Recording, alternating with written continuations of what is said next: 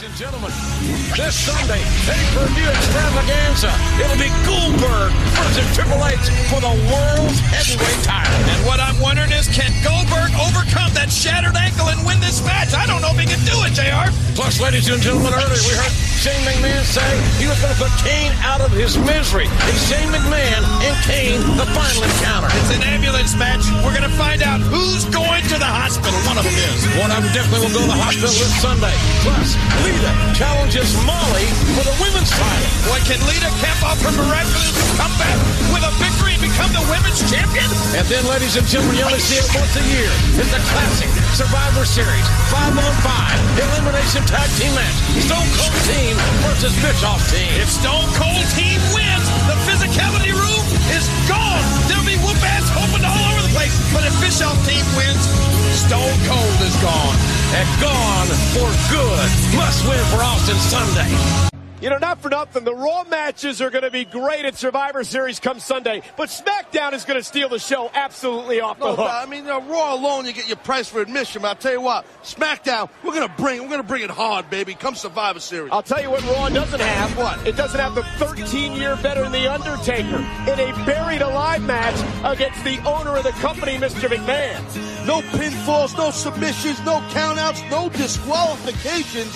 The match can only end when one man buries the other one alive. Tag team titles are on the line. Los Guerreros, the challengers. The Bastion Brothers, the champions. Tell you what, Los Guerreros, the challengers, owe the champions in a big way. We might see new champions in Dallas, Texas. Cruiserweight title on the line. Tajiri, the champ. Jamie Noble, the challenger. Is revenge enough motivation for Jamie Noble to become the new Cruiserweight champion? We're going to find out at Survivor Series. And it's a classic Survivor Series elimination matchup. Team Angle versus Team Lesnar. Team Lesnar, the largest Survivor Series team ever in the WWE. But tonight, we learned that Team Angle's fifth member is none other than the Doctor. Sometimes you gotta close the door to open a window. Don't bite your tongue.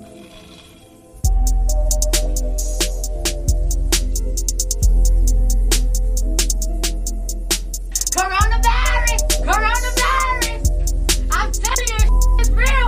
It's getting real! Woo! Welcome, ladies and gentlemen, to a classic Survivor Series review episode of It's Still Real to Us, Damn It. Whew. High energy to start this off or whatever. I don't need to lose my voice. Whole crew in this bitch. Corey, what's goody? What's up? Will, did you feel like you were back in 03? Like, did you, like, I mean, I don't know what you was doing in 03, but did you just, like, you know, did it take you back? No, but I'm going to be mellow because you were loud. So how's everybody doing today? I dig it. Remember, guys, like always, to rate, like, comment, subscribe, tell a friend, links and everything in the description, the bio below. Movember playlist available on Apple Music and Spotify. Yeah, you know, all the stuff.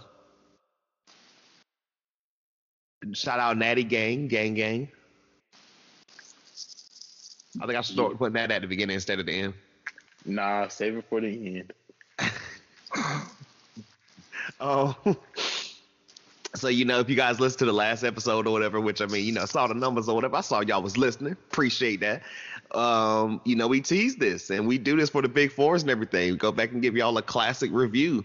And we ended up selecting Survivor Series 2003 because we looked at the card for Survivor Series 90, and you want to talk about trash?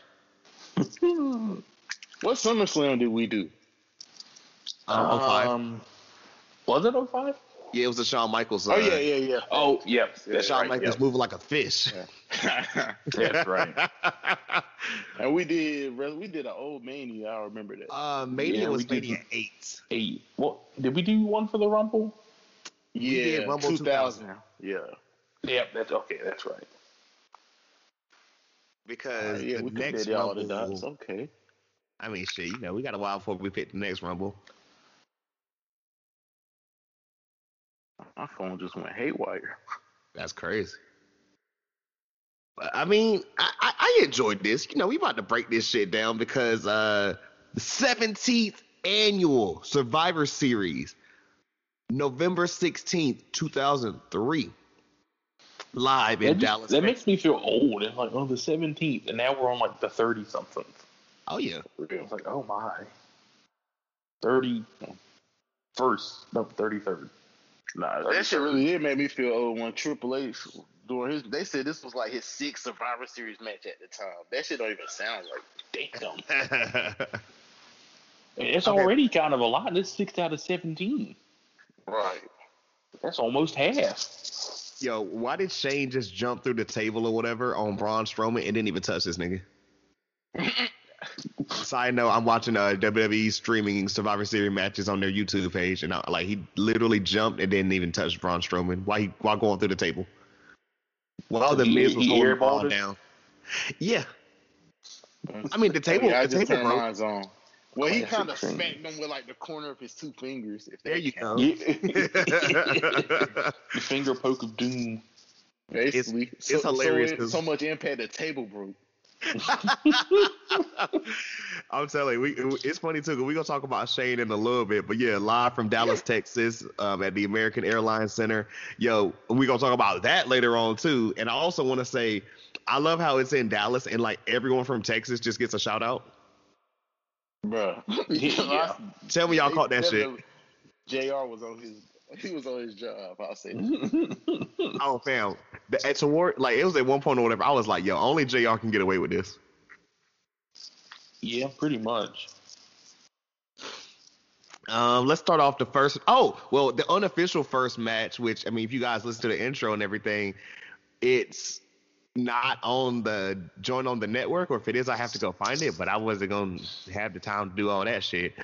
I guess the pre-show match or something or whatever, possibly between Tajiri. Dark match, I think. Do we know who won? Was it Tajiri retain via interference? No idea. I think. Who did he go against? Jamie Noble. Yeah, I don't know nothing about that match. I'm pretty sure Tajiri retained. I think that was a cruiserweight belt. Yeah. I'm gonna say he probably did because they actually treated him kind of seriously at one point. And at that time, I think he had henchmen, so yeah, I think they cheated. Yeah. But our actual match that started this off, you know, SmackDown edition, traditional Survivor Series, 5-on-5, Team Angle versus Team Lesnar. Team Angle consisting of Kurt Angle, the Doctor, as, you know, Taz told us multiple times, John Cena, it's the Ravaging Wolverine, correct? The Rabbit Wolverine. Why Ravaging? See, I'm focused on Lana for the night. See what my mind's at. Chris Benoit. See her go through another table. That's all. She gonna be the soul. Bro, I swear to God, she eliminates fucking like Bianca. Eddie. Let's just we'll cross that bridge when we get through it. Yeah, you're right. Chris Benoit. Bradshaw, he's not JBL yet, so he's still Bradshaw right here, correct? Yeah. Bradshaw's next year. I mean, JBL's next year. Oh, JBL, yeah, JBL's next year. Yeah. And oh wow, yeah, he is. Yeah. And Hardcore Holly on Team Angle.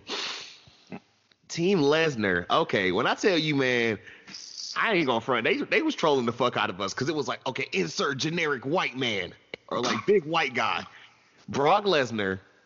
The Big Show, A-Train, Nathan Jones, and Matt Morgan. To be fair, though, at this point, all of them were still like supposed to be taken seriously in future stars. Yeah, this is when they were trying to make them. But pretty much like, all of those ended up being filled. But they were like A-Train was supposed to be that dude at one point. Nathan Jones definitely was supposed to be that dude. Lord Tensai does not remember that. Does he remember Prince Albert? Because honestly, A-Train should be the thing he remembers the most. That's like the most serious they tried to take him. 100%. Yeah. When he had that little run with Test and Trish.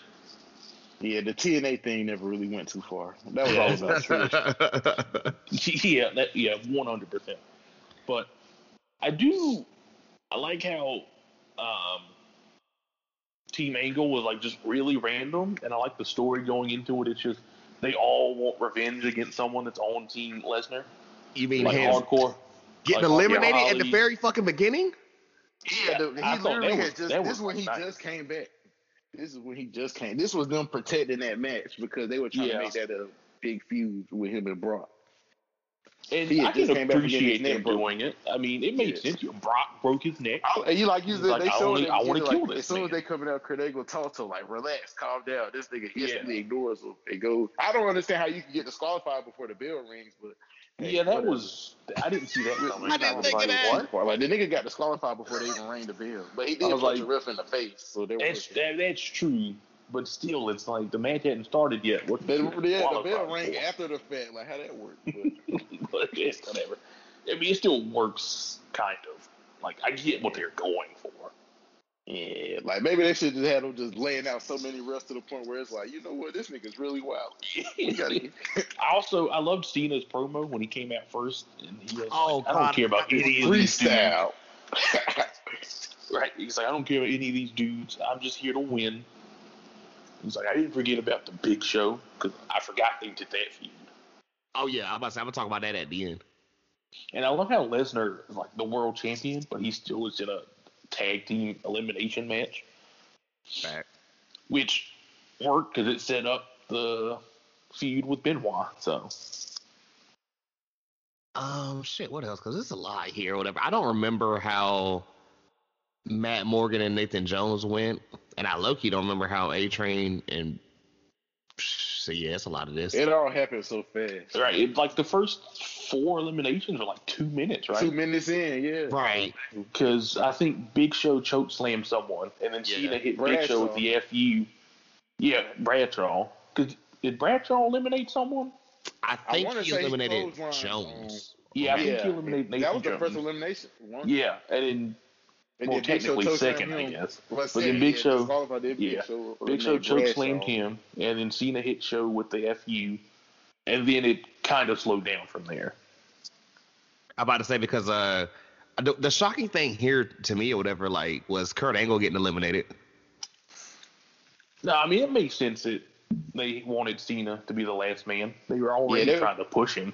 Well, the last two or whatever, because, we can't skip this without fucking Brock getting tapping out. I thought that should have been the end. Like, even that's funny now I see why social media being around changing everything, because niggas was cool with how it went back then.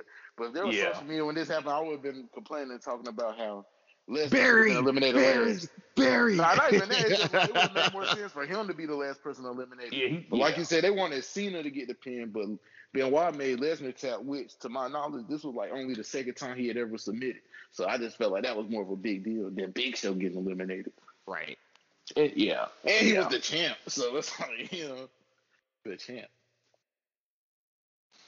Also, too, like, I mean... Plus, it made sense for Benoit to make him tap since they were going to go with that feud. Exactly. That should have been how the match ended. Yeah. Plus, like, Big Show was just the U.S. champ, so... And even watching this shit... At this point, Big Show, this was also the most legitimate Big Show probably ever was. Like, 03 Big Show was a monster. Yeah, 03 Big Show into maybe halfway through 04. It's like the only time Big Show was ever serious in WWE. Ever. Like, consistently, at least. Like, he was have his Mark Henrys where he'll be consistent for like a month or 3. And then they'll make him a joke again. Right. Even when he was world champion, it was just, who cares? He had a title match at WrestleMania this year, man. What you mean? He did? Oh, damn. that post-credit scene. All right. I'm just mad that they really counted that technically as the main event of WrestleMania. Like, they really counted that. Right? It's just so stupid. So Big Show's going to have a fake main event on his book. Corey was 3 tight, bro. I'm telling you.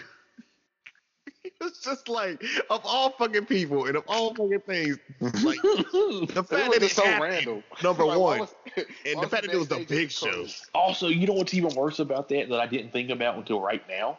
The Big Show was the heel in that moment, and then he comes back to help Drew beat Randy as a face. God bless.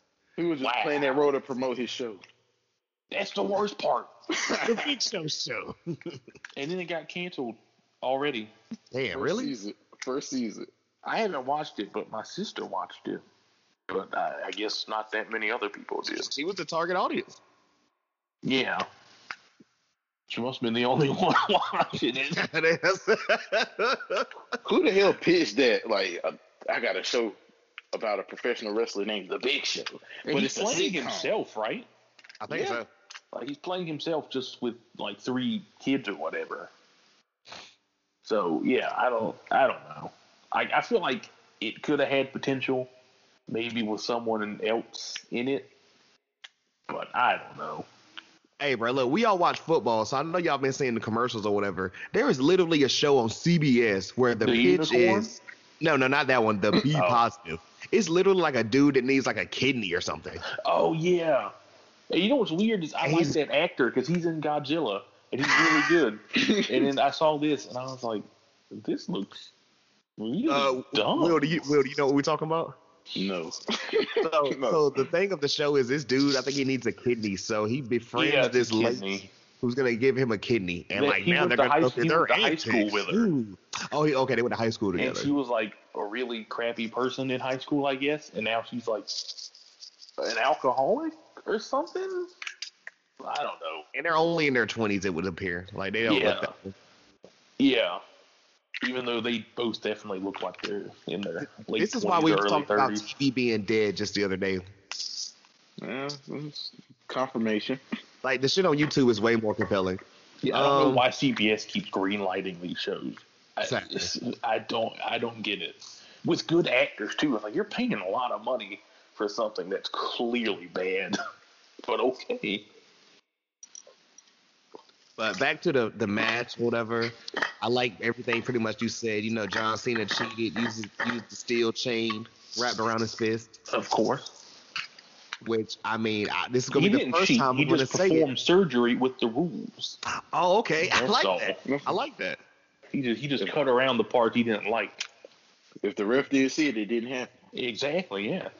It's not a crime if you don't get caught. We're going to talk about it later on, too, whatever, as far as them building up for Mania and everything. But, I mean, can I spoil certain shit? I mean, because I don't know if we're going to talk about that. It's one of my favorite Manias. Is it really a spoiler? It's an 18-year-old pay-per-view. This is very true. Yeah, you're right. So they have this Big Show and Cena have that match for the U.S. title at WrestleMania 20. Yeah, the exact same ending. Yeah. Oh, yeah, it was the exact same ending. I forgot about that. That's WrestleMania Hollywood, right?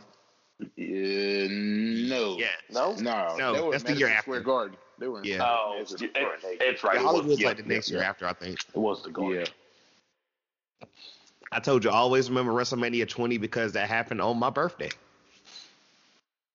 Yeah, I think I didn't watch that one, but I think it was like the first time that was like right around when I started watching every week. Yeah, that was the first WrestleMania when I really... Matter of fact, this Survivor Series was literally like the week before I started back watching wrestling. Like, that's the funny part about this pay-per-view. Because that's when, like you said, Benoit made Lesnar tap. The first episode I watched was the SmackDown where he had the Battle Royal. You tapped out. For the number one contenders, and it came down to him and Cena. I want to say it was literally that SmackDown after this Survivor Series. So this was literally right when I started getting into it. It was something like that. That nigga Benoit had the same attire. Well, we can't. I'm not gonna call him Chris Benoit on here. Chris Benoit. We can. Yeah. But Christopher. Christopher Benoit. Yeah, I felt. Look, I was like, I forgot he was in the match, and I was like, oh, started his mega push, right? Like, so this match was actually. I looked at this whole show as like kind of like the changing of like eras almost. Like this was like when they went to the second half. Like this is the start of Benoit's push was this night when he tapped out Lesnar. Yeah, pretty much. Cause Benoit. Yeah, right, you want to talk about the dab they had at the end of the match between him and John Cena? Oh yeah, that was a cool moment. But again, it's like, ugh, man, you know now. Yeah, the way we're not going to think about that. But I mean, it was a really good. Like I know most of the elimination tag matches are never good on Survivor Series. Yeah, this one was the quicker elimination didn't bother me just because of the personnel. Like I didn't. Yeah, right. It made sense. Nathan Jones, like they got about 2003 Matt Morgan. Right. You know, if it's the blueprint Matt Morgan, maybe we can talk. Better. But like, the blueprint was a little better. Like WWE Matt Morgan, get out of here, Nathan Jones. Also, I forgot this man existed. Before I forget about it, you want to go ahead and talk about Brock and that promo after? That horrible promo? Bruh, I forgot how terrible Brock is on the mic. Honestly, it's not even, well, the promo was okay itself. It's just his delivery. He's like, line up anyone in this world and I'll beat up all of them because I'm, the world champion? Yeah. Like, yeah, no, Brock. You can beat them all up because you're Brock Lesnar.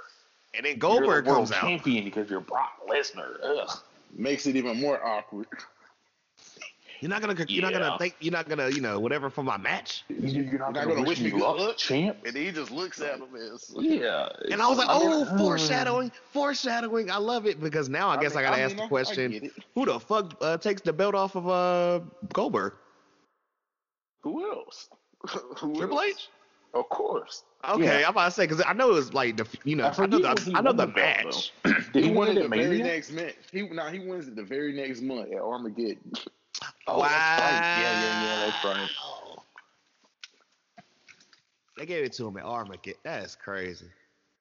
Which is extra crazy considering how their match on this show went down. Yeah. But I want to, I'll get to it when we get to the match. But I guess they did it for a reason. True that. Well, they always have a reason. But yeah, that's one thing I'll say. There's usually a reason behind their stupidity. Most of the time. I'll give them credit, you know. Hey, we can't try to take it behind the madness. You know, they didn't do it because they knew it was stupid. Unless you're the B team, they did that because they knew it was stupid. Yeah, worked anyway. Then they made it even more stupid. Yeah, I love how they sabotage Bo Dallas and Curtis Axel on purpose. They get over anyway, so they sabotage them again. Mm. Sounds a shame. This nigga Braun just kicked the fuck out of Shane McMahon. I do not remember this. He hit him with the John Woo. What the I low key turned the Panther game on. I might have to. I'm upset. You know why? I've never seen this. Yeah, I got the game on. This man just John Woo Shane McMahon. To be fair, Braun's kind of stiff sometimes. Yeah. Sometimes? Yeah. Like Braun, you're too big to be that stiff with people half your size. You gotta chill out. He was hungry. Like Braun was hungry. Like they took his spirit. Like your foot is the size of a normal person's chest. Yeah, you can't just be kicking people like to death. Good gracious.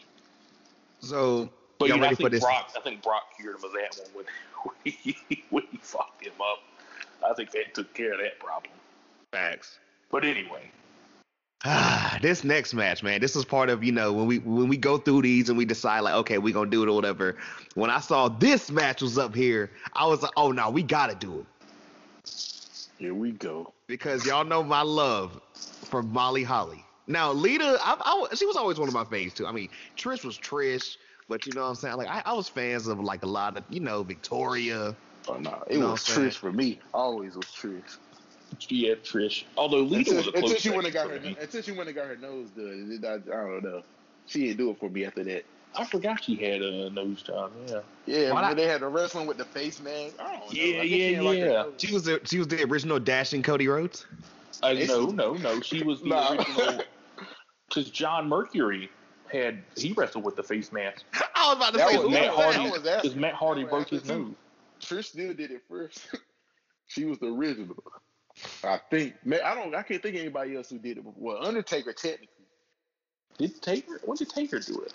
Oh, he did. He wrestled with the mask in like the early when Yoko broke his face. Was it like that's right. I forgot about that. Yeah. Yeah, he had a purple mask. Yeah. Yeah, that's right. That's crazy. That early. That nigga was really also a fan of an opera looking motherfucker. Yeah, I forgot he did that. Hey, but I will say this. I get it now. The Molly Holly thing, I didn't get it when I was younger, but after watching that, yeah, I get it now. Oh, yeah, she's definitely. I was talented. Hella underrated? Yeah. For the era? Yeah. Yeah. I mean, I was talking about her in-ring skills, but that too. Yeah. I love the Molly go round. That was always a good move. Like, also, I guess what I noticed, Trish and Lita's shadow, because they just did shit that no one else was gonna do.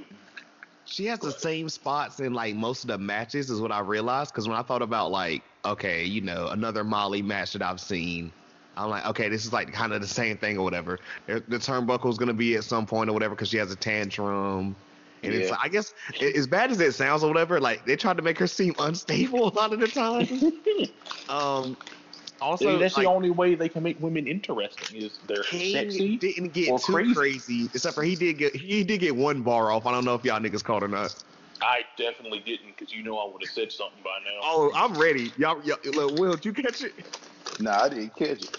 This nigga said, because I'll never forget, bro. Like, it was the Ivory and Molly Holly match, and he was just going off on, like, you know, blah blah blah, and like, you know, like, is Molly Holly frustrated in a sexual way and all this shit.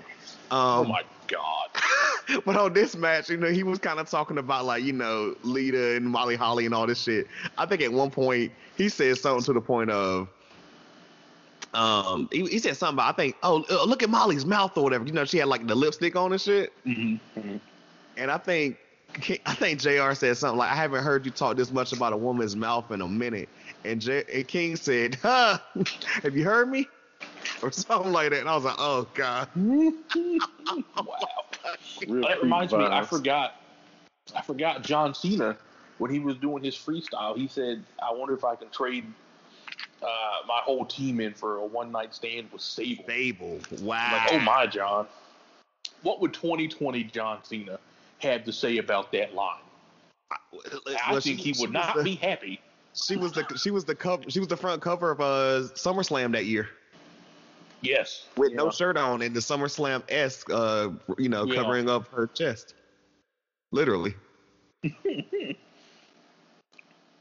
nah, there's not much. Was he already with Brock at that point? I don't know. I think he's young, but he might. They might have been. I mean, he's way younger than her. Yeah. I can't remember when they got together though. No. I feel like it had to be after. I don't think he would have been okay with that. He would seem like that type of dude. Not that I blame him. True that. It's not really much of this match. I mean, Molly Holly ends up retaining. You know, I'm not going to sit here and troll y'all to death. But like you said, bro, you know, good spot with the Molly go round. You know, moonsault, Lita missed. I just love how, like, she got everybody with that damn turnbuckle spot. Everybody. Was that the original running into the ring post? She would she would get you into it every time. But yeah, that ring post spot got to stop too. They have toned it down. It's happening to Nia Jax tonight. Be ready for it. Well, it happens to her all the time, but they've toned it down with a lot of other people. It's mostly her, like her and Braun Strowman is like Braun. Yeah, Braun is the king of it. Mm. So, yeah, you know, everybody gets what they want or whatever, and I got a Molly Holly victory. Our next match. Oh, man. So, I mean, do you guys care about the promo or whatever? You know, Vince kind of talking to Shane about, like, you know, we're a father and son are going up against two brothers. Yeah, I don't know the context of that promo, so I just kind of confused. I think he basically was telling Shane, like, he feels good about his match with Undertaker. He feels like it's a higher power protecting him. Basically, he was on the brink of insanity because he knew he was about to get killed, and he was in denial. He was basically God was the only person who could help him. That was the metaphor. Like, I do remember some of that stuff, and I remember that at the beginning of the match with Taker when he was like praying to God. Oh yeah, he did come out with the praying hands. He was. I didn't repeat that. Cole was like the audacity. But I like the fact that, like, Shane was pretty much kind of like not even caring, and I guess the whole thing later was like, get out of my room. Vince has done his entire family wrong at this point, so nobody's fucking with him. He has not told. This is like right after he was done feuding with all of them, right? I think so. Yeah, after he choked up Stephanie with the pipe, and allegedly had a bomb.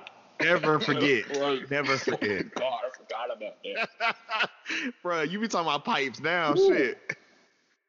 Huh. One thing I hated about this, what I hate about the network is, like, I guess they don't own the rights to some of the theme songs, the pay-per-views, so they'll just, like, edit the music with, like, the cheesy-ass generic music. Oh, like, yeah. if you ain't heard the originals, I guess it ain't that bad, but just knowing that they changed the music kind of bothered me. Some of those promo packages.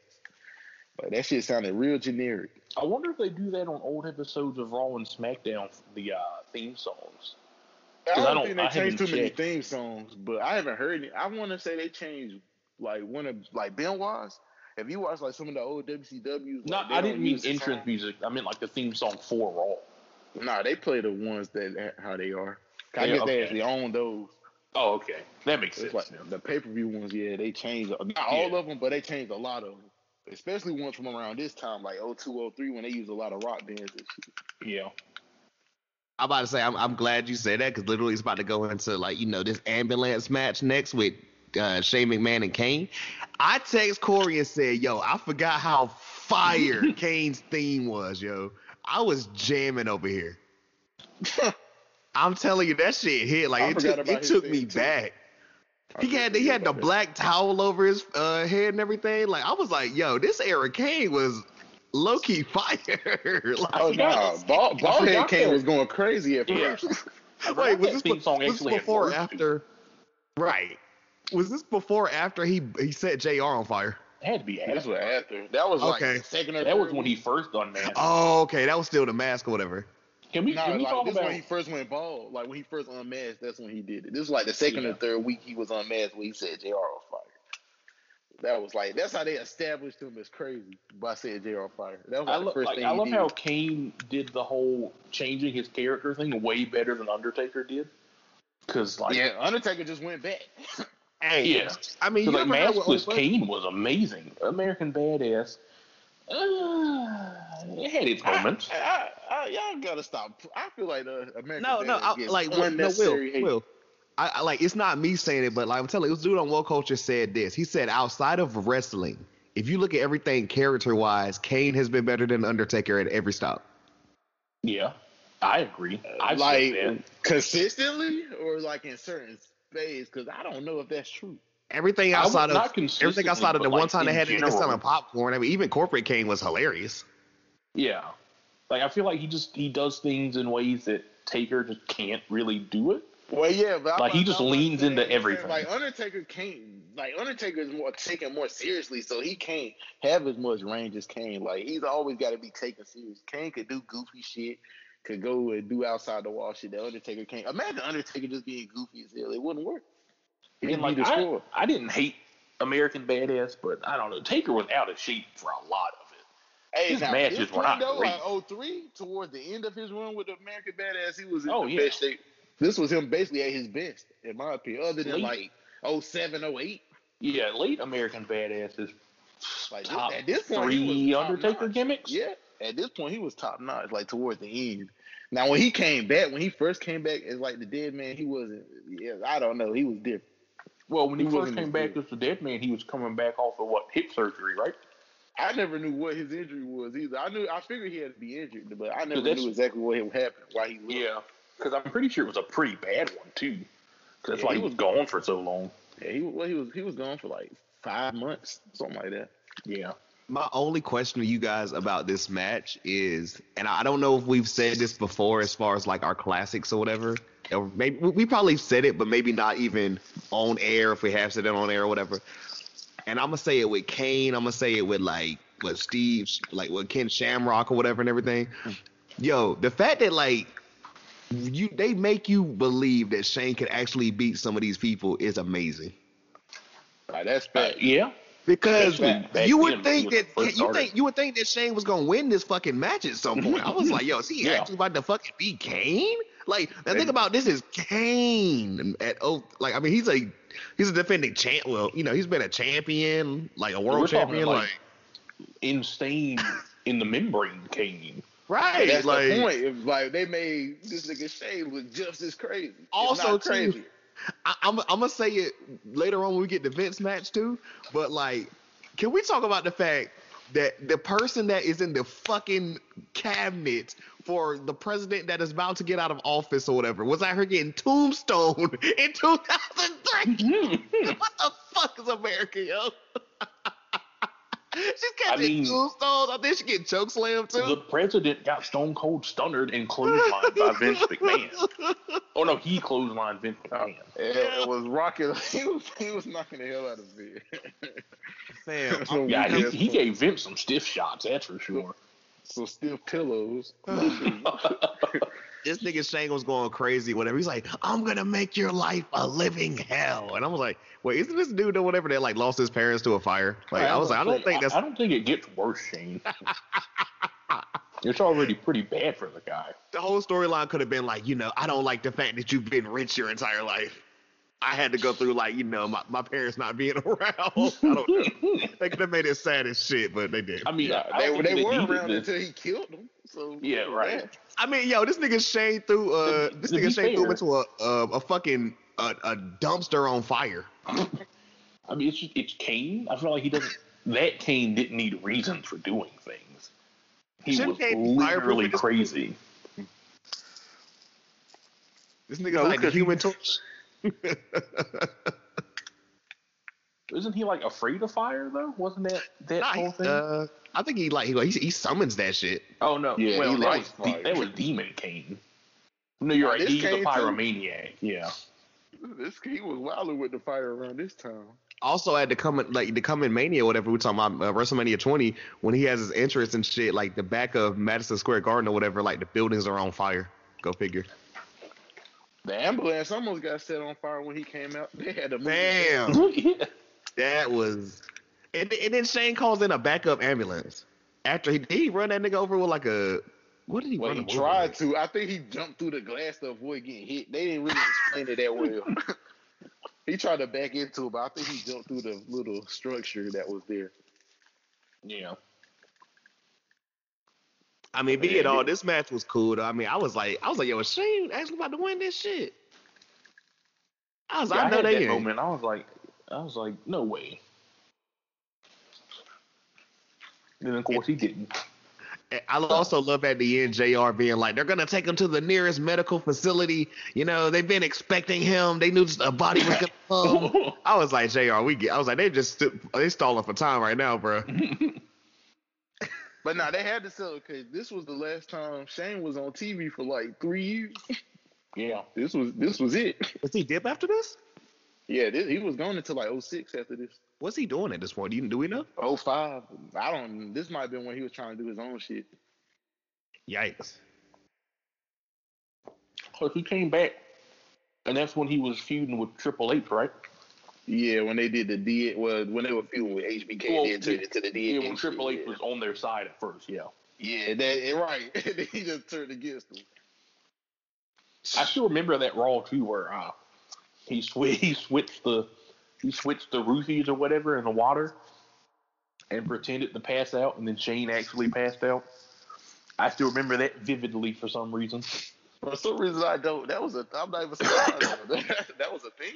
Yeah, because it was like, I think the week before, Vince wanted Triple H to make Shawn kiss his ass, and he didn't do it or something. So the next week, Shane and Triple H were like in the locker room sharing. They were drinking water, and when Triple H had his back turned, Shane put like some drugs in Triple H's water. And then when Shane had his back turned, Triple H switched the waters around and then drank his and left. And then in the ring, like, he pretended to pass out. Vince had his pants down. He was just standing there laughing. And then Triple H gets up, and Shane passes out, and Vince is like, oh, shit. How could be? She can't get right with it in the ring. Yikes. That's all I got to say is yikes. Yeah. I was like, man, they really did that. That's funny. Yeah. We got two backstage kind of, you know, backstage and then out here or whatever, ringside things next. The first, Jonathan Coachman. Yo, who the fuck knew Coach had music? Oh, yeah. Old Coach was hilarious. Steve Harvey-ass music. That shit sound like James Bond. That nigga came out in not only a neck brace, but the backwards black Kango. I forgot. Yeah. Yo, Coach was fresh as hell. Coach was fresh as hell for 2003. You remember like 2003 to like 2005, Coach was like just top tier, despicable. Like us as basketball people, we all know Mark Cuban, but I'm thinking like, yo, do people know who the fuck Mark Cuban is in 03? Nigga, you heard the crowd. You were a basketball fan. Was. Well, yes. It's Dallas. Cuban was over as fuck. The crowd was Cuban was Cuban's always been like the most well-known owner. Basically, honestly, outside of NBA, he probably is number one. Actually, you're right. Yeah, without a doubt. Maybe Michael now, but like at that. And then like the only owners that really got big names is like you said, him, Mike, Jerry Jones. That's about it. I could off top. But yeah, and Cuban always had maybe the Bus family, but yeah, Canal, yeah, for sure. But yeah, pretty much, yeah, like Mark Cuban. Even back then, I can't remember why he's rich, but like he's well known for that too. So like, just a lot of people know who he is, sports and otherwise. Yeah, he was just one of the main owners that always was interacting at all the games. Right? Like, yeah, you can't miss that nigga. Because I remember he had the whole thing with the NBA refs. That's why they asked him about. Yeah, they were capitalizing on that when they had that fake fight. Facts. Like, because the first question, he's like, oh, you know, I'm going to get an interview with Mark Cuban or whatever. And the first thing, he's like, what do you think about the match later? Or something like that. And he's like, oh, Austin's going to beat Bischoff's ass. Ah! And like, that was cringe. I'm not going to lie. That was, and he's like, what do you think about referees? I think all referees suck. Okay, Mark. I feel like the NBA didn't appreciate that one. He's definitely getting fined in 2020, right? If that was the case, he probably got fined then. The NBA, there's no way David Stern was okay with that. David Stern probably called that nigga like Sunday night. David Stern would fine you for looking at him wrong. He definitely lost some money. And then he probably made Vince pay the fine. Vince probably would have. He's like, yeah, that's fine. That was hilarious. The deal. He was like, whatever I say, you got to pay for it. And then they had this nigga Bischoff come out and everything and like pick a fight with Mark Cuban. And I was like, hey, I like Bischoff energy. You got to say bro, this nigga thought it was NWO time. Say again. With your chest. My boy Black Bill, he picking a fight with anybody. You got Bischoff. He got that one kickoff or whatever on JR. He thought he Billy Badass now. Hey, but that was also another story. That's one thing I did notice. Like, they had so many mini stories. That was another story. They really did. This nigga Bischoff was out of control at this time. Yo, real nigga question. Because I think like the pay-per-view prior or sometime earlier in that year, you had Stone Cold versus Eric Bischoff in a match at No Way Out. What is the better match? That? Like Austin Bischoff at No Way Out, or the infamous John Cena versus John Laurinaitis? Why the hell you asked that? I ain't ever seen the Laurinaitis one. I saw that in person. I'm about to say, because I've seen... they were in Raleigh for that pay-per-view. And that shit was really the main event, too, wasn't it? Mm-hmm. That's all I remember. It was bad. Because I remember Big Show coming out. It was one of those crowd-pleasing matches. It was just him whooping his ass. It did that. But it was not a good match. I'm Austin B. Bischoff up, though. I'll never not take that. Yeah, that's definitely way better. Not only he stopped that nigga out, he brought him out to the fucking, like, on the, you know, outside and shit. Just grab a random fan's, like, orange juice and threw it on that. Yeah, that was ECW Stone Cold. And if you go back and watch it, the best thing throughout this entire shit, because JR, remember, he like got kicked in the head and shit. That was his first thing. That was his first match back. Hype. Stone Cold, Stone Cold, Stone Cold. This is a moment. Feel it. Nigga, that pop when Stone Cold came out, top 10 loudest pops ever.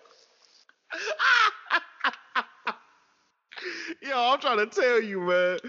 That nigga JR, bro. I don't know how JR never gave himself like a stroke or a brain aneurysm when Stone Cold came out. This is why that nigga was goat level. But yeah, like you said, Bischoff was going crazy and shit, and Mark Cuban like mushed that nigga. That nigga mushed him out of the ring. And then Randall Keith, with the infamous RKO out of nowhere. Leo, the fact that Mark Cuban took the RKO. They just wailed it all night and sold the hell out of it. Sold it like he died. Yeah, I was like, I did not expect him to sell it that well. Like, that was impressive. That nigga Bischoff was like, I'm renting this place tonight. You got to do what I say. Oh, yeah. So I mean, now this shit was funny. Like looking at it, because at the time I was like, "What is happening right now?" Yeah. I'm like, "Oh, okay, this is actually not bad." And then let's go from there to right backstage with Evolution partying with some chicks in the back or whatever. Had fucking champagne and like balloons and all this shit and everything. I was like, wait, is Triple H already won? And I'm like, oh, he's just that confident? Okay, cool. Literally, that nigga was just overconfident. And all of them had girls except for Ric Flair, which I thought was hilarious. And it's like, they could have shared too, because they all had like two or three apiece. Yeah, facts. Bruh, no. Question, because they had, like, didn't Batista have a suit on as well? Everyone but Randy was dressed, right? Yeah, I think so. Yeah. When Randy comes back there or whatever, he's talking about what he's gonna do later and shit, and then like the one girl just comes up and touches this nigga's nipple, and it was like, oh, I guess I can party before. Man. Yeah, that was a little weird. Yeah, I was like, hey, Randy took the two black girls too. He did. Well, I mean, you know, if you look at his current wife, look at his wife now. Yeah, he was trying to tell us. Seeing the pattern, he was trying to tell us. He was like, yo, you know, me and Cody out here. You know what I'm saying? Let me stop.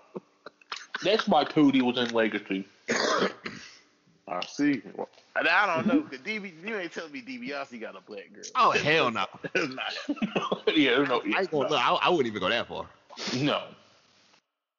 But no, I thought this was hilarious. And I was just like, oh, okay, so these niggas wildin'. Like, imagine if, like, because I think we going to talk about it later during the match or whatever, but I'm going to say it now if I fucking forget.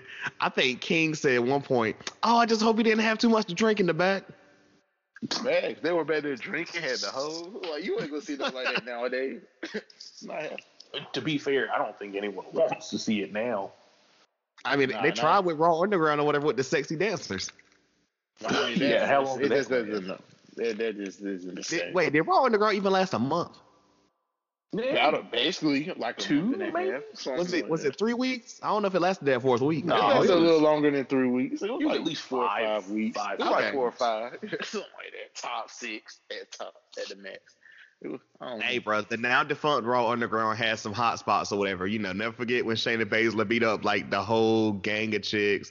Never forget when her business like literally ran everybody the fuck out of there. In theory, it could have worked, but. That shit was done from different. The only Raw Underground segment I ever saw was the very last one, and that was Braun knocking out Yabba Dabba Doo. That's all I saw. Dom Kato got drafted for that, bro. Also, Arturo Rios did too, but he got drafted, but ends on NXT. I'm confused. Never mind. Let me stop. Probably make myself more confused. Wild card. We finally get a match after all this and everything, and like before we get to all this shit, at least as far as the match, can we really talk about the aesthetic? Because looking at this, I can think about, okay, 2003, you know, little Mookie or whatever, I am 11 years old, you know what I'm saying? Like, I'm probably like, okay, yeah, whatever.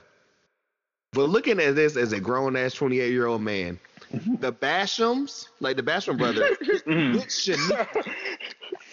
Yeah. These niggas are into kinky shit, and Shaniqua is a dominatrix. Yeah, I call it the fuck, Vince McMahon. Yeah, when she came out with that whip, I was like, wait a minute. And the leather outfit and shit, which I mean, yo, she was swole. I could talk about her in a second or whatever. But the fact that these niggas dead ass came out there like they had just gotten tortured and then want to get whipped during like the intro, I'm like, okay, This is just trolling every fucking body. Number 2, Shaniqua. Shaniqua, what? Didn't we just have a fucking hour conversation about names before this? Full circle, baby. On top of this, they were the tag champions. Which, I mean, I'm going to ask about that later on, too. But I just had to bring that up. How Cole called out Taz at the beginning of the match. He was like, I know you like those outfits. You shop at the Dominatrix store. And then Taz told the nigga, well, you shop at Target. And that was just real weird. Wow. That's hilarious. So, yeah, these are our world champions or whatever. And, like, I want to ask, Shaniqua, did she win tough enough when she come in second place? Or she tied? Which one? Like, she was one of them. She was in tough enough. I don't know if she won this year. I don't think she won it. I don't think so. I think she tied it with old girl. The blonde chick that won like season 2. I don't remember tough enough. You know what I'm talking about? It's not Julian Hall, I don't think, but I forgot who she tied with. The only tough enough winner I know is Maven. So Maven and Nydia. John Morrison won too. I remember he won. John Morrison won? Yeah. Huh. I do not remember that. Well, you know your fave was in it though. Ryback. Ryback, I remember him being in it. Yeah. But let me see. We got the Basham Bros with Shaniqua. You always got to mention that or whatever because she's part of the match. Versus Los Guerreros, the team of Eddie and his nephew Chavo, coming out with the lowrider with the rim spinning, the lie, cheat, and steal song with the damn 90s ass graphics or whatever. Like, yo, this was crazy. I love how that gimmick is borderline really racist. It's borderline like also really coming out cool? Lucha Cools. You mean the Mexicools? The Mexicools, yeah, excuse me. I mean, yeah, pretty much. Like, it's cool, but at the same time, it's like, I assume they were cool with it, but if they weren't, they were really racist. I'm sure this was the biggest shit. This is the most burn he had ever had, so I'm sure he was fine with it at this point. Yeah. Was this our first mention of the hometown boys from Texas? I think so. Yeah. Because, hey, man, like I said, match aside or whatever, it was a couple of cool spots or whatever. I love, like, yo, okay, the Shaniqua getting her ass smacked by Chavo. Yeah, I could have done without that. And they called a frog splash. the frog splash was fine. I should have done without the spanking. That was, bruh, I mean, she's used to spanking. She used to get spanked herself. I mean, I get it. Like in context, this had a fetish. In context, it's a little better. He did a lot. He did that shit a lot. Where women would get spanked during matches back then. Yeah, it was a pattern. This match was cool, I guess. It was more for storyline purposes. Right, because I have so many questions about that part because I was like, okay, there's no way that like Los Guerreros win because I'm like, Eddie's winning the fucking title in like a couple of months. Exactly. So I was like, I didn't even think about that. I was like, how do domestic? I mean, not even how do they break up necessarily, but I'm like, I don't know. I'm looking at this because I'm like, okay, literally Eddie was just in a fucking tag team, and in a couple months is about to be champion. Yeah. I mean, it happens. No, I'm not mad at it at all. I'm just like, yo, the fact that they had this, like, he's still Eddie Guerrero of the Guerrero family. Now, I ain't gonna lie. Now, in real time, if you would have said that shit like in November of 2003, like, man, y'all niggas are laughing. Eddie will be world champ. Like that shit. Oh yeah, crazy. In real time. But he was especially not in WWE. But he was super over at the time, so it was like it shouldn't have been that surprising. Wow. But it's still like I don't know. Oh. I'm sorry. Panthers actually doing good. I don't know how to act. I was about to say, yeah, your TV is way behind mine because I saw that fumble like 30 seconds ago. You know I'm always behind streaming. I just didn't say anything. Streaming wars. I mean, besides that, it was a cool match. I mean, it's like literally, I don't remember the Bashams like that, but it's the Guerreros, so I think they could have went out there with, as Corey would say, a sex doll, and it still would have been good. Yeah. You mean Kenny Omega style? Oh yeah. Oh, also Kota Ibushi wrestled a sex doll, I believe. He did. What else? Two five-star matches. Kenny wrestling an 11-year-old girl, I think that takes the cake, though. Oh, yeah, he did. That was hilarious. Never forget. He was giving her backbreakers and shit. I still don't know how he made that work. Like, that's just, if you make that work, you're just one of the goats. I don't care. Like, that is a skill of some kind. That's where Cornette came. I gotta watch Cornette reviewing that match. Oh, I bet. I bet he was frothing at the mouth. Also, too, the Bashams was cheating. How you gonna cheat and everything with the group or whatever that has lie, cheat, and steal in their theme song? Yeah, niggas use their own game. Yeah, man, use the tights. Their whole gimmick is they cheat, but they're still the faces. Like, I just love that.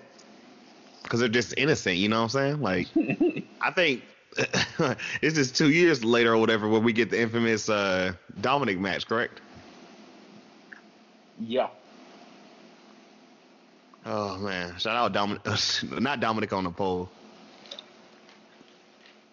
You weren't going. That's not where you were going with it. No, it wasn't. So I refuse to believe that's what you were about to say.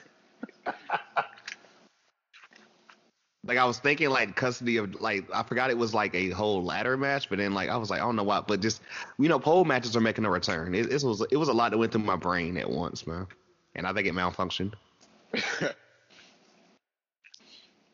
Oh, man. Are y'all ready for the shits? Right here. Team Bischoff versus Team Austin. So, you know, I like, first off, I love, like, the little, like, can we please bring back the whole, the kind of moving shots before it goes steel or whatever? Can we bring that back just for me? Because Randy Orton's pose was one of the funniest shits I think I've seen in a hot minute. I was just like, what is happening here? And I think he's with Stacy at the time. No. It wasn't him? Yeah. She was with Steiner? She was still with Steiner and Tiff. Was she property of Steiner? Yeah. Okay. But Team Bischoff, consisting of Randy Orton, Mark Henry, Chris Jericho, Scott Steiner, and Christian. Before we get to the other team, can we break down this team? What you guys think about this team, this assembly? It made sense for the time. Yeah. Because Jericho, Scott Steiner, and Christian all hated Stone Cold. He went and recruited Randy Orton. And Mark Henry, I want to say, had issues with Stone Cold, too. But I want to say he also just recruited him because he was the biggest nigga on Raw. Yeah, I think Stone Cold would, like, beat him up or whatever they showed us in the package earlier. Yeah, because the story behind the match was also crazy because it was literally just... Stone Cold hated the fact he couldn't touch him. Because niggas just kept provoking him, but he couldn't touch him. Yeah, I love how he hates that he can't beat up his employees. Like, that's somehow a bad thing. He has to be provoked first and everything. And it's like, oh, hit me. And they're like, I'm not going to give you the chance. And I'm like, this is so, like, I'm telling you, it's so elementary, but it's so funny at the same time. Like, not everyone can pull this shit off. I mean, it only worked if Stone Cold's whole gimmick is whipping ass. And that was the problem when he first made G up. He was just beating up everybody, so that's why she said that. Because he literally would just like he would just stun anybody at any time. But he was a gentleman. The shirt is "Fuck Fear, Drink Beer" on the back. I'm telling you, legendary. Versus Team Austin, consisting of Shawn Michaels, Booker T, RVD, and the Dudley Boys. It's literally Team WCW with Shawn Michaels. Also, did you notice whenever he recruited Shawn Michaels or whatever, he's in the back or whatever, and Shawn has on, like, HBK, but it's in, like, the Jesus, like, fish? Yeah. I was like, oh, okay, so Shawn was like, yeah, if you notice, there's like, he's like, yeah, I'm out here now. Okay. He started doing that as soon as he came back. Maybe I just missed it at the time, of course. We was little. I don't know how. It was pretty obvious. Hey, right. He promoted the fuck out of it. Oh, God damn it. Yeah, it was like pretty in your face. I mean, all his ring gear had like crosses on it. His ring entrance, he was basically praying. Yeah, he was. Yeah, but he was definitely pushing it. Like he came back. Yeah, Joel. He came back like a gospel member. I swear. I want to beat you, Triple H, but I got my faith, so I'm gonna relax. Next thing you know, they're having a 2 out of 3 stages of hell match. I could have sworn you just said you were wrong. They had an unsanctioned fight. What the that? Yeah. I was going to say, see, I lost my mind, bro. I can't do it. I lost it. I had it right there and I lost it. It's going to come back. It's going to come back to me. Fuck. It's something with Sean. Y'all go ahead. I'm sorry. I messed that up. Yeah. Stone Cold put his whole career on the line just for an opportunity to beat people up. Just so he could beat up his own employees again. That's dedication, I guess. I always felt like, well, Batista played a part in. I always felt like he should have been in this match because, like, going into this, he was like the main one talking shit, but he was like the only person who wasn't scared. Yeah, it would have made more sense for him to be in the match. Like, at this point, that shit sounded weird, but that's how it felt. Because he was always the main one who would, like, try to provoke Stone Cold and never was scared of him. Well, they still could have had, Evolution interference. Like, I don't know, Triple H just comes out and gives him a pedigree instead of a Batista bomb or something. Still Triple H, but, well, I mean, you know, they had to sell that story. Triple H only cared about Goldberg. He wasn't really worried about Stone. That's fair. Well, I mean, Ric Flair could have hit him with a low blow then. They sent Batista out there. True that. But if Batista had been in the match, is what I'm saying. Oh, yeah, they sent him. Yeah, since he wasn't, I guess they used it for that. Right, but, yeah. I mean, yeah, they made it work. It's a couple things here that made me lose it. The first one, Booker T, like, celebrating a victory and then getting eliminated.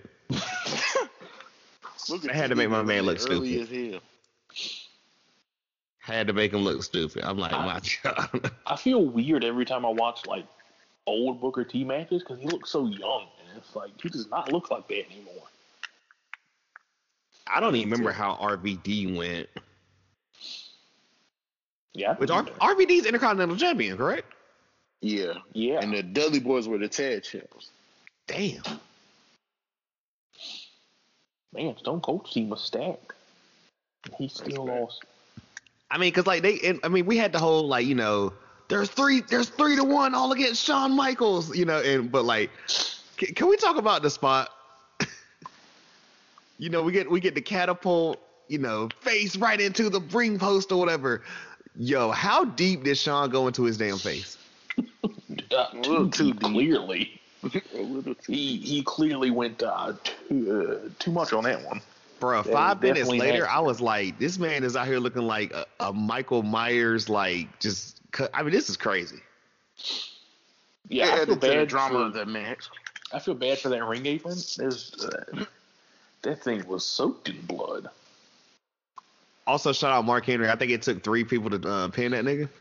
Yeah. But... As far as this though, man, I'm like, okay, it was a couple things here. Like, one, who was the first one to get eliminated of the 3? Was it Christian and then Jericho? Yeah, it was Christian then Jericho. Yeah. Okay, the heels are just blatantly cheating, and the ref is not doing a damn thing about it. But like at the end when Jericho fucking hit Shawn with the damn chair and all this shit. And literally, it's like he couldn't get disqualified. He'd already been eliminated. He'd already lost. I get that, but then although Hardcore Holly got eliminated before the match started. Interesting. Fake rules, man. Fake rules. Sounds to me like Randy Orton should have been disqualified. Family, when he did that shit, and it's like "fuck you, Austin" and middle fingers or whatever, like just right on camera. I'm like, oh, so we different in 03, right? I'm like, I mean, because apparently you can't even cuss on your own network these days. Like, my God. But that's for a different day. But like we said or whatever, the Batista interference was near perfect. I feel like that is what, when we come up here and we do like the normal episodes and Corey, you know, a lot of times you're like, well, they didn't have to lose, or why would you have such and such lose, or, you know, at least maybe a little bit of protection or whatever. Like, it's really that simple. Well, the problem also is, and Simon says it's a lot on what culture, they do it too often now, and so when they need to do it, they can't do it because they've already done it 3 times earlier in that same show. So it's like they did it when it wasn't necessary. So now when it is necessary, it's like, oh, well, it's stupid. It's the 4th time you've done it today. To the point where the roll-up is guaranteed. Like, it's a guaranteed thing. We're not going to escape one episode of Raw SmackDown without seeing a surprise roll-up. I literally, like, hey, AEW I see a roll-up, and I'm just like, oh, God, the match is over. Like, I get excited when people kick out of roll-ups now. That's how bad that is. I got to bring back the backslide. Well, it'd be different at least, I guess. But the backslide never even looks good. Isn't it just a cousin of the roll-up? Like a Benson. Like, you should be able to roll over from a It's the roll-up. Yeah. Like, people always mess up the backslide. It just looks hideous. It doesn't look like they're being pinned properly. Like, how can you not kick out of this? Just fall. You go to the side. Fall forward. Just fall flat. You know, you're going to get the grip. Like, I don't understand. And it takes so long to execute. It's like, how have you not wiggled out? I can't think of any match I've ever seen end with a backslide. It's probably happened. I got you. Are you ready? What's that? Victoria versus Molly Holly, WrestleMania 20 finish. Molly had to cut her hair. Was it 20? Yeah, that was 20. I'm not going to say what I got to say about that. Yeah, I was about to say, I'm going to just... anyway. Ended in a backslide. So that Shawn Michaels guy, though. You know, Texas, man. Texas. More talks to Texas. Him and Steve Austin. I will say, him and Randy for old Stone Cold. Stone Cold was extra dramatic on the outside the whole match. That kind of added to the match. There go my shit.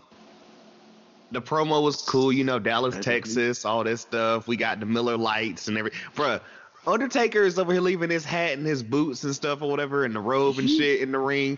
What about leaving two beers? The best way for Steve to go. Leave. And he could promote his Steve Wisely. Plus, you know, Stone Cold actually retired. So, yeah. I'm guessing he left for a reason, too. I mean, he was right back in like 2 or 3 months. So I don't know if they just this was their way or just temporarily write him off or something. But didn't he leave again like 2 months after that? After that, yeah, he came. But when he came back this time, what was he? He was the sheriff or some dumb shit. I can't remember. Yeah, he was like the sheriff. They made it where he could finally hit people, but he was like on 2 months after that. So he just had to leave for 2 months. Because he left for good because they wanted him to lose to Hogan, right? And he just said no. It was like that one. I don't even remember. Was it Hogan? Because they wanted him to lose to Hogan in 2004 at WrestleMania, right? I don't think they ever even really got into talks that deep for the match. Like he didn't want to have the match at all. But they didn't because he refused to lose because he knew Hogan wouldn't give him a win later. So he's like, nope, I'm not gonna do it. And then he was like, you know what? I quit. That's what I think about. Maybe I think that was one of the reasons at least. Because Hogan didn't even wrestle that year. No, he didn't wrestle anybody. No, not in 2004. I know Steve said something about Hogan or whatever in like a Hall of Fame like speech or whatever. Like during the weekend or whatever it was. I'm sure those strange times though. Like he was just gone, then he was back, then he was gone again. Hey, bro, that it be like that. I don't know. Also, to be fair, that neck injury definitely had a lot to do with it. True. Also, they were trying to swerve the hell out of us or whatever. Like, is he going to attack Shawn? You know, they were just like sitting here taking the absolute sweetest time.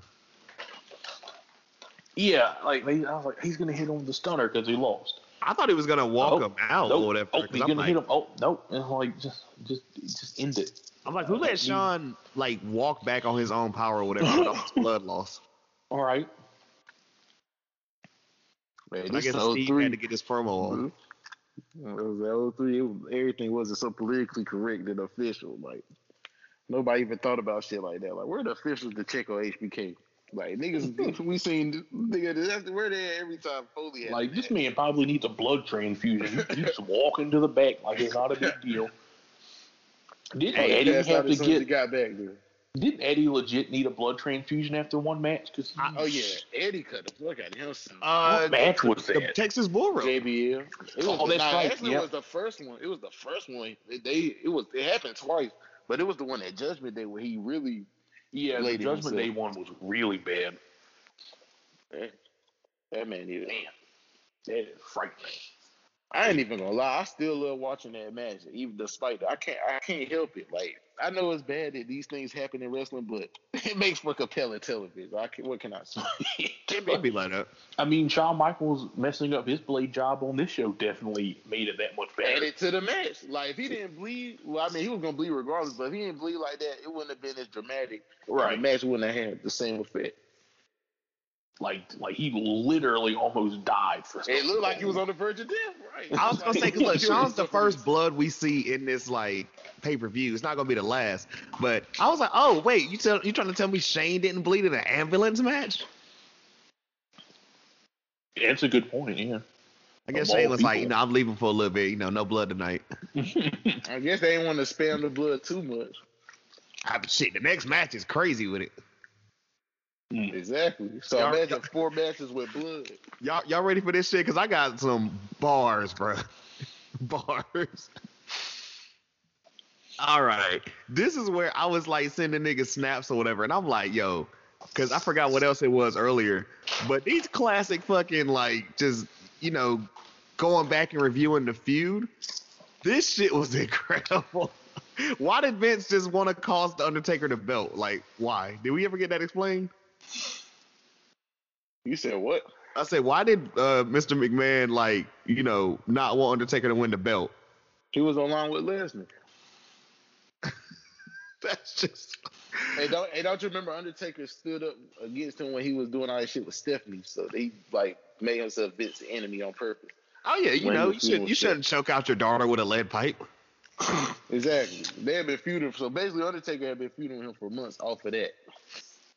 It really was over the Stephanie shit. That's why him and Vince had issues. And then he didn't like Lesnar, so Vince made it his mission that he would never win the championship. See? This shit was funny because he was like, as long as I'm living and breathing, you'll never be champion. He was like, maybe it's about time you stop breathing. I'm like... Now I won't. Now we're this is wrestling, so this is all just come on. But imagine saying that shit in real life.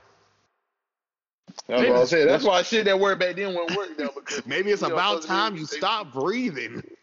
You can't kill. Okay, let's be honest. Jeff Hardy literally threatened to kill Elias the other day.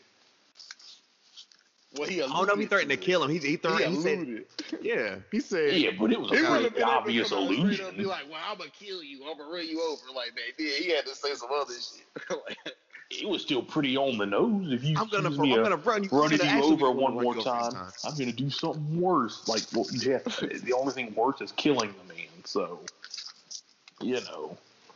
And we all know we all know where that's going to go. It's good. When he says he's going to do something worse, that means he's going to pin him in the ring. He's going to jump off the Jumbotron and swanton bomb him to a table or something. I mean, what could be worse than doing a piss test or whatever and then throwing the piss on somebody? Yeah, that's pretty bad. He probably do something. Oh, yeah. That or something. And that was just 2 feuds ago. Yeah.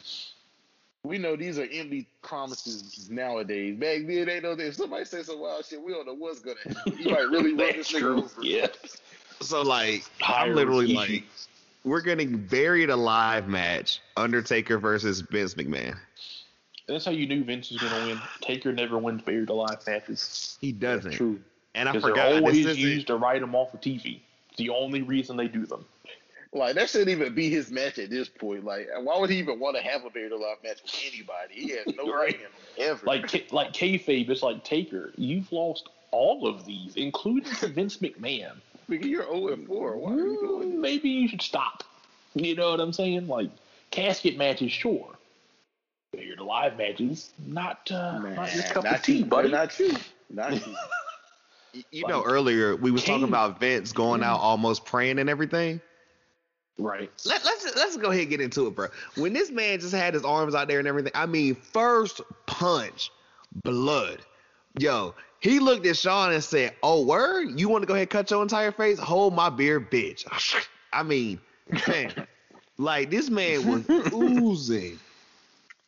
I was like, we ain't even a minute into the match yet. Man, this shit wasn't even a match. This was just a straight ass. Was it Cole on commentary for that one? Yes, Cole and Taz. I loved how he's just the audacity of Vince McMahon to think that a higher hour would be on his side. Right, that was like, so good. Jeez, Cole, damn. This was the second time we got that at this point. You remember he said he was going to like have the Undertaker's family beaten and his wife raped? Yes. Yeah. Can we really speak on that real quick? Like, Vince, what the fuck? Was, like, even for back then, that was too far. 2003, yo. Yeah, Vince was on another level at 03. He was on a whole other level. I mean, this is getting on levels of Lil Wayne, you know, run up and shoot your grandmama house. Like, the beginning of Carter 3. Yeah, he was right. He was right there with it. This man beat up his own daughter. Man, I mean, he was just beating the hell out of him. This was the second time we got the whole spot of, okay, nah, I'm not just going to take out the monitors or whatever to, like, throw you through the table. I'm going to hit you with the monitor. Michael Cole was like, Triple H. I mean, he was not Triple H. Vince McMahon's blood is right here on the table. You see this? Vince is Michael Cole. To be fair, it was like literally a pool of blood on the table, though.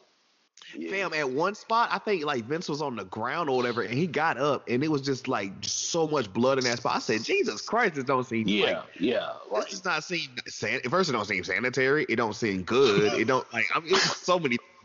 How did he get busted open again? I forget where it happened.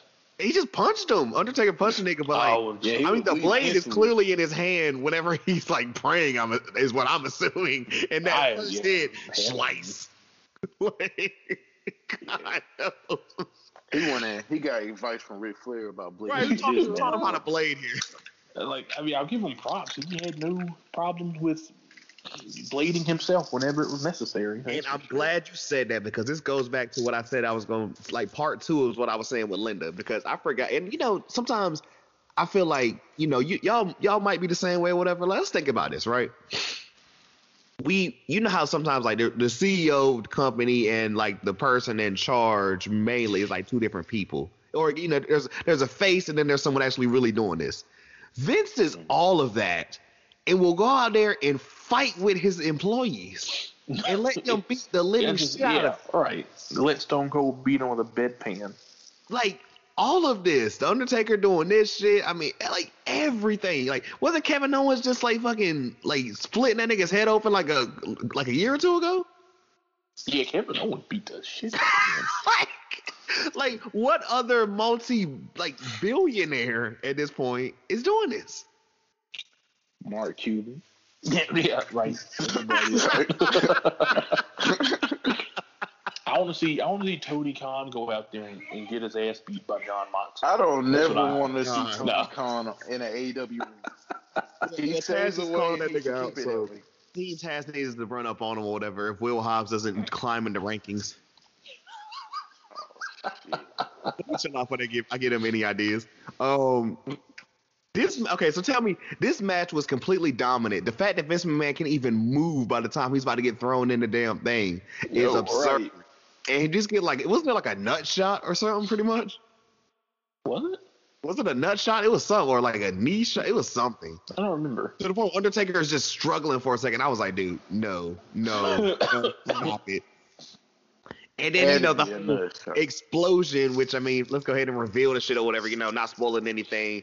I love it because this is the burial of, I guess, American Dead Man, you know, Biker Taker and all this shit. We're bringing back. Well, he came back as the American Badass, right?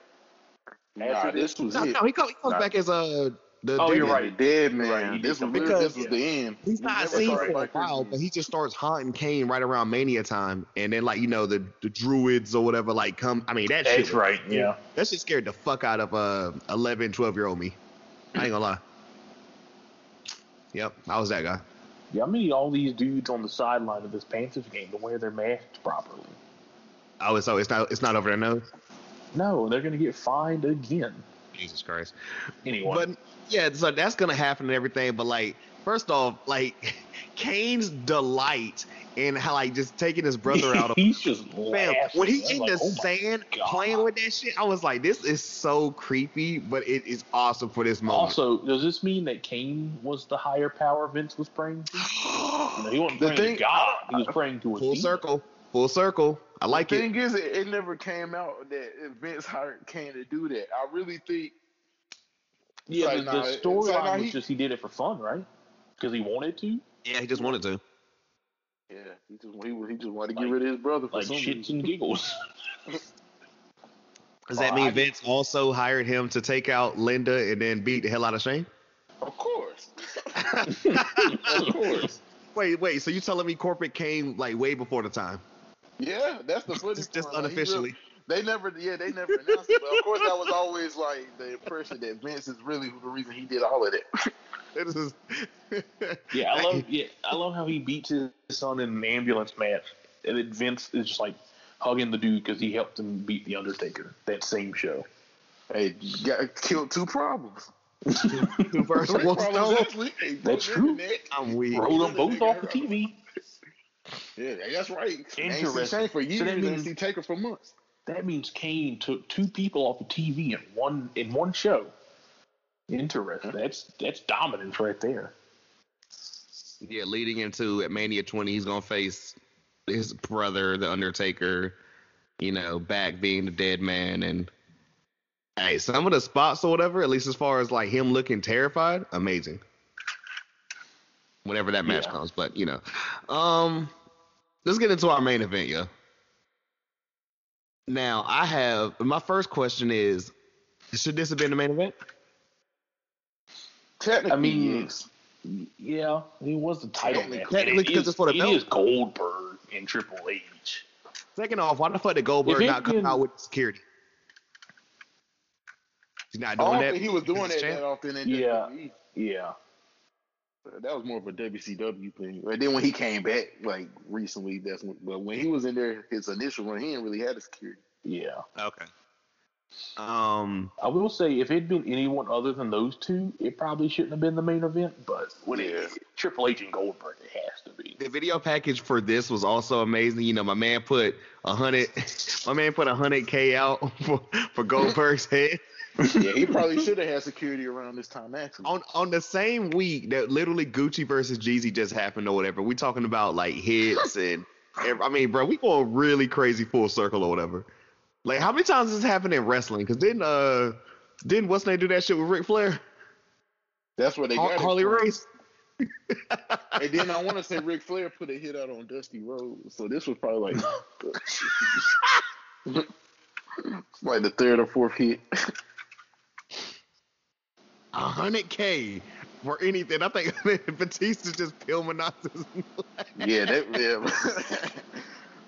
What was Triple H's actual line or whatever? He said something like he's a one leg person in an ass kicking contest.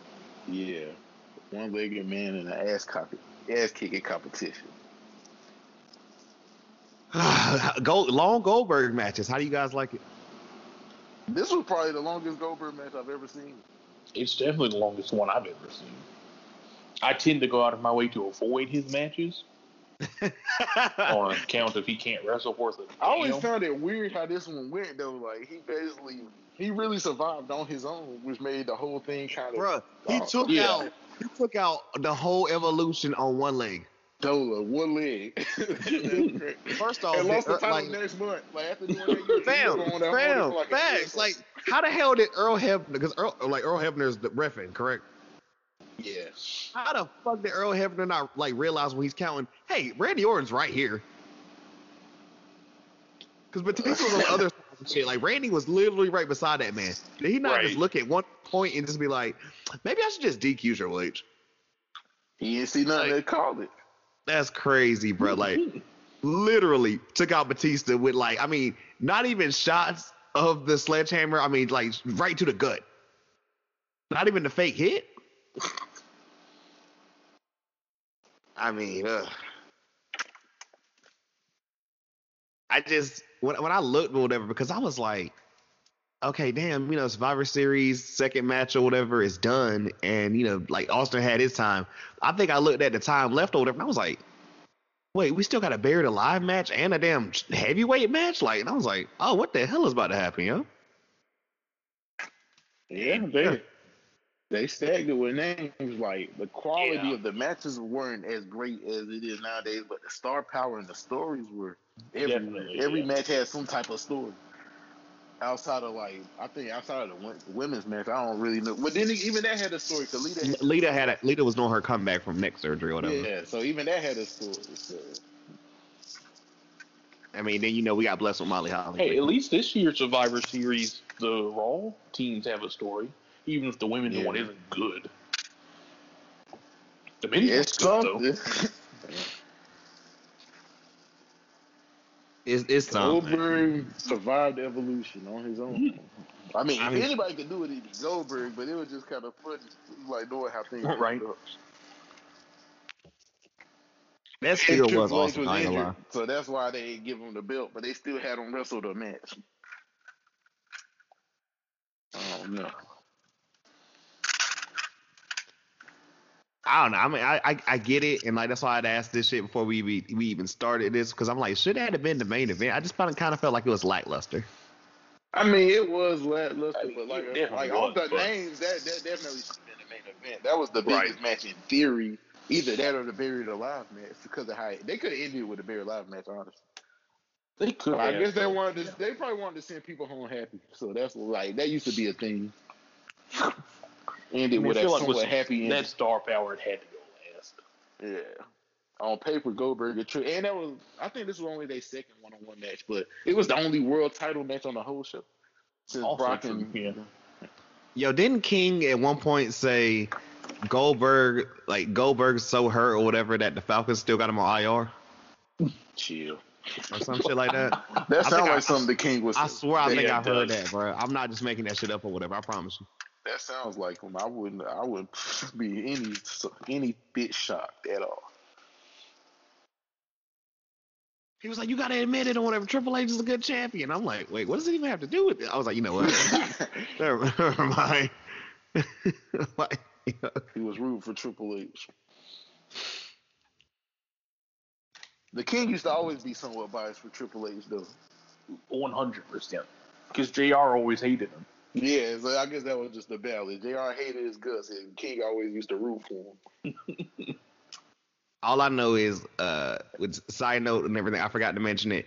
Texas was like, just they called all the losses or whatever. Like, Shawn Michaels got bloodied up everywhere. Stone Cold retired.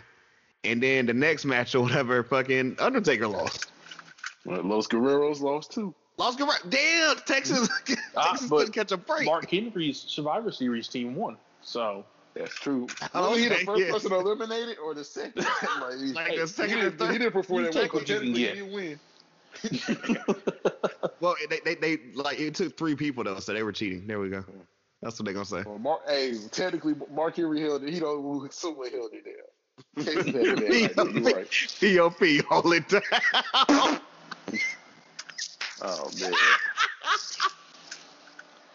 Oh, man. Y'all got anything left on this show, man? What you guys think about it overall? That shit gave me attitude. I don't know. The attitude era died in 03. Fuck you. So that show was chaotic. Like, it was just it was just too much going on. That shit was crazy. There weren't any ring classics though. That I can say that was the one thing I noticed that's different from now. Like there was like the best match on the show probably was Team Austin versus Team Bischoff. There weren't any real mat classics at all. But I was entertained. Yeah. He was definitely entertaining, and the stories going into it were pretty much all good. Yeah. True that. I'm like, yo, I'm still weak. The Evolution had a whole ass party before, and then all got laid out. Right? I wish I could see a segment where they went to the back with the hose. Like, I don't know how they you know, Triple H probably cussed them all out and kicked them out. I miss old Triple H. Like that nigga was so obsessed with being the world champion. Like his gimmick was crazy. Like. Whenever he had the belt, that man was just insane. They would do anything. When you just said that, it made me think of y'all niggas remember that movie Head of State with Chris Rock and Bernie Mac? Yeah, of course. He's running for a classic, right? Low-key classic. Yeah, that's a classic. At the very end, when the dude he was going against or whatever lost, and he's just like slapping all his like cabinet people. Like, you suck. Get out of here. That's Triple H. That's Triple H. I always remember that promo where Triple H was like, I'll pedigree my grandmother to get a shot at the belt. Wait, why? Because he was just like, literally, that was the emotion. He was literally just saying how far he would go to be champion. He said he would pedigree his grandma, that meant he would be the champ. Oh my God. Classic. But, hey man, you know, I enjoyed this. I'm hoping I'm gonna enjoy Survivor Series tonight. You know, here's hope. I think it'll be okay at worst. Looking at the card, they shouldn't. This is actually one of the more decent ones. Outside of like the actual elimination matches, everything looks pretty good. Yeah, I agree. Well, not even really just the women's elimination match, and I don't really want to. It's true. Bobby and Sammy, so just really don't too much. But if Sammy does some slick stuff to win. Yeah. Then it could be definitely on how they do it. Yeah. He's definitely cheating. But, yeah, I'd say the women's elimination match is the only one where I'm just like, ugh. Yeah, that's the only match on the card that I if Bianca Belair and Bayley, or I'll give it to Bayley too. If Bianca Belair and or Bayley doesn't eliminate the entire Raw team, nope. But I feel like they're going to be. Well, now you got to give Shayna some credit at least. Yeah, well, Shayna might low key choke out Bayley again. Okay. Lana won't hit Bayley with a surprise roll up to win. Bruh. Nah, she's gonna pin Bianca. I'm calling it right. Bro, I swear to you, I'm telling you, bro, don't do it. Do not do it. Like, no, Team Raw is gonna lose because Nia's gonna put Lana through the table because Lana's gonna accidentally get her eliminated somehow. And gonna be the last woman standing for Team Raw, get put to the table, and then whoever left's gonna pin her. I don't know. Hey, bro, I mean, Team SmackDown, it's a guaranteed dub. They got the boat on the team, man. What do you mean, Natty Gang, gang? Yeah, it only took 4 tries. It only took her a million tries to get on. And she had to beat. Well, she had to beat. Bro, she had to beat Tamina Snuka, who's meaner.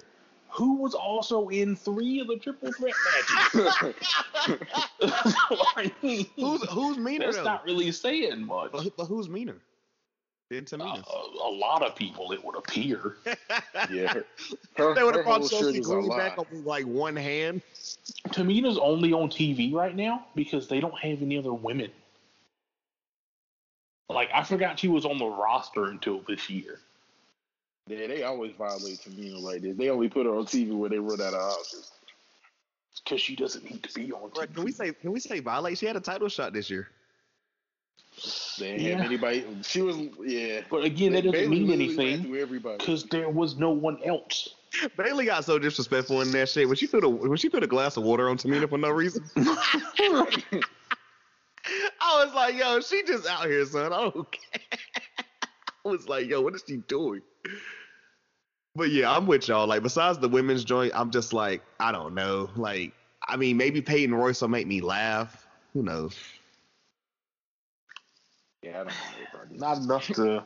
Everything about Lana scares me. And this her big night right here. I heard it, and I don't think about it because, you know, we gonna talk about it like coming up week and shit when we talk about all this stuff, bro.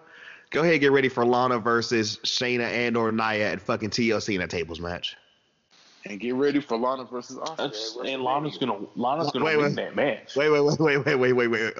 Will, repeat yourself before you say what you said, Corey. Repeat yourself, Will. I ain't saying nothing. Bro, no, you said something, fam. Oh, I was just talking about Lana versus Oscar at WrestleMania. No, it's gonna be Lana versus Oscar at the January pay-per-view after Lana wins the tables match at TLC. Wait, what? The Rumble? Ooh. Yeah. I like how you think. I like how you think. That's how WWE thinks. I mean, they might not go with it by that point, but I feel like that's the plan. If they think she's like some super baby face. Knowing WWE, whatever plans they have for her, tonight is where they end. Like, she'll probably get her moment tonight, and then after that, right back to nothing. Which I'm that's also fine. Yeah, that's better. Sorry. That's probably also fine. That's the only way. They're not going to do shit to Lana past this. This whole build-up is going to end tonight. Hopefully. I mean, imagine she go through a table tomorrow. Like, I'm done. Question. This better be the last one. I can't. I want the announce table spot to be cool again, and that's going to take like at least 6 months. of 6 years. It's going to take a year or two of them. They got to spare the table for at least another year, but it's not going to happen. Yeah. It's too. Who on the tables to go to? Can Lana eliminate? Everybody. Peyton Royce. And that's on our own team. Oh yeah. I'm saying on Team SmackDown between the boat, Natty, easily. Liv Morgan or Ruby? Unfortunately, possibly, yeah. And I don't want to think about Bianca or Bayley because my Jesus, like, come on, man. She gonna get one of the two. I just don't want to see them, man. See, I'm getting upset. Carolina's upsetting me. I just, you know what? This is a great episode, guys. We're winning. We are, but we should have scored earlier. Hey, when you know, you know. When you know, you know. Yeah, but I'm like 50 minutes behind you sometimes. Good Lord. I don't even want us to win, and we're winning. With our backup, we're on backup everything. Backup running back, backup quarterback. Like, what is happening? I'm sorry, Detroit, you can't lose to a team on their backups, yo. But we'll see how this one goes, man. Y'all got anything before we close this bad boy up? No, I'm good. Yeah, Will, the boat, the sole survivor. Call it now. No. unless you're referring to Lana as the boat. Oh, no. The only thing we refer to with Lana is, you know, make her Russian again. The original Ravishing Russian. Honestly, at this point, I don't even know if that can say for her anymore. Nah. It's not. I mean, she wouldn't have a reason to be Russian. Yeah, well, it's also true. It's all good. Yeah. Bring back Vladimir Kozlov. Oh, hell. Oh, shit. Another failed experiment. I'm telling you, what was Devon Eric's daddy name or whatever? Fitz? Bring back like a modern day version or whatever. Oh, matter of fact, they could just like have Lars Sullivan not be, you know, it can't be foreign now, but like just that whole finishing move of I'm just gonna crush your face because my hand is massive. There we go. Leave it in the past.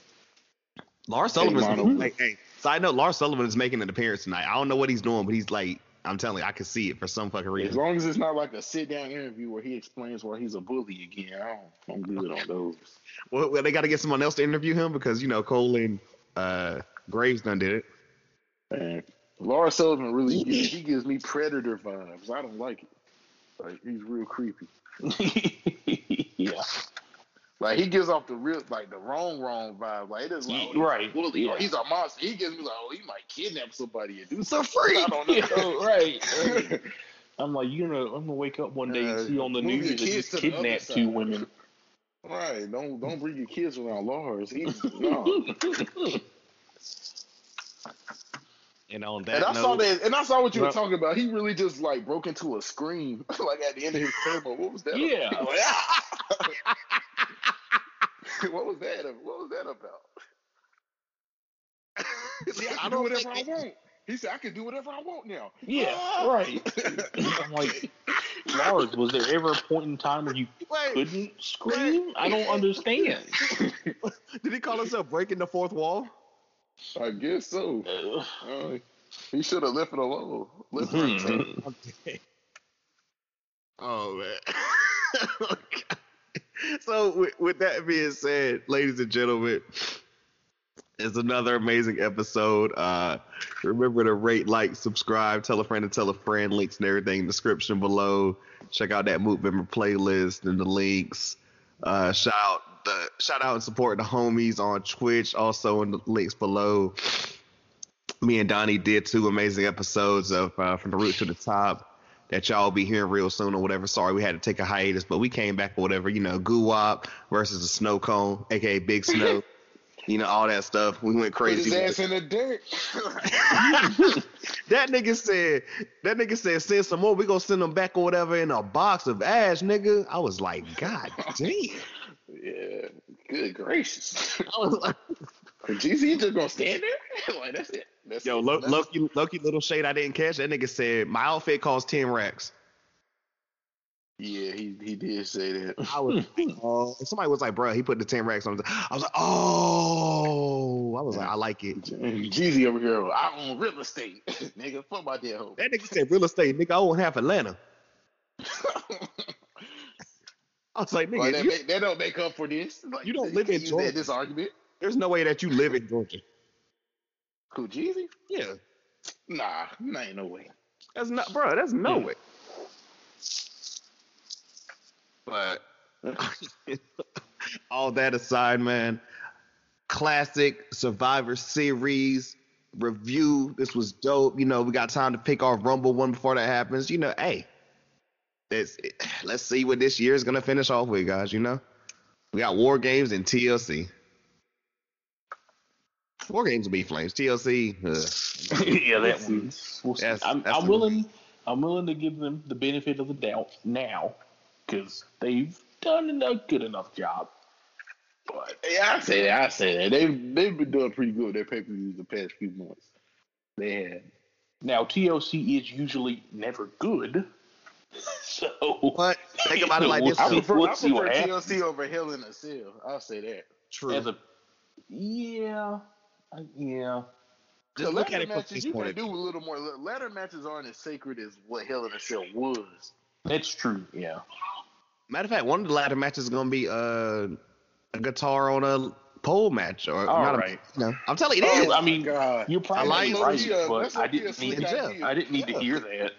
It's going to happen. They should have did that instead of a pole. They should have just put a guitar on there and let Jeff Hardy have a ladder. Just combine both. They're going to do that. Like, what did the pole have to do with anything? They could have just brought the ladder into play. Right. Oh, because they're giving it to us now. Again? Oh, Jeff Hardy ran him over, or supposedly. Oh, this is a terrible feud. It was terrible when it started. They might really stretch it to TLC. I told you this was going to happen when they moved. I was like, oh, you about to fight Elias for like 3 months. Yeah. It's the Seth Rollins, Rey Mysterio treatment. Except I care even less, because the matches aren't even that good. The final showdown. The final chapter. The final chapter. Oh, you're excused. But no, like, but just think about the price out of TLC. Regardless of whatever, like these pay-per-views have been going by quick, so it might not be over 3 hours. Nah, for sure. That'd be good. They pay-per-views be like 2 hours, 2.5. Bro, 2.5. I swear to God, I blink. I'm like, shit. Those shits be shorter than Raw. Yeah, I'm gonna hate whenever fans come back, because pay-per-views can be 4.5 hours long again. Yeah, it's happening. Which is a shame, because I feel like the short ones have all been so great because they're not bloated, and they're not going to learn that lesson. I would think they would notice that. I look you mean mainly to be broken up into 2 days again, because, yeah. That's the one decision I actually support. Like, Mania is way too long. Way too long, fam. I'm fine with Mania. They don't even need 2 nights. I'd rather they just shorten the card and just have the important shit. How about that? That would also be better, but it's Vince, so I mean, if you gave like everything a good story, then fine, 2 nights. But a decent amount of it is pointless. Otis and Dolph Ziggler was on the card. Never forget. For the hand of Mandy Rose, that was an important match. We didn't need Elias and Baron Corbin. We didn't need that. Yeah, that was definitely could have. Didn't he throw that nigga off of? No, let's see. Yeah, the night before. I'm out. Like 2 nights before this shit happened. I'm out. Another amazing episode. It's still real to us. Damn it. That's Corey. That's Will. I'm Mookie. Until next time, to let us out.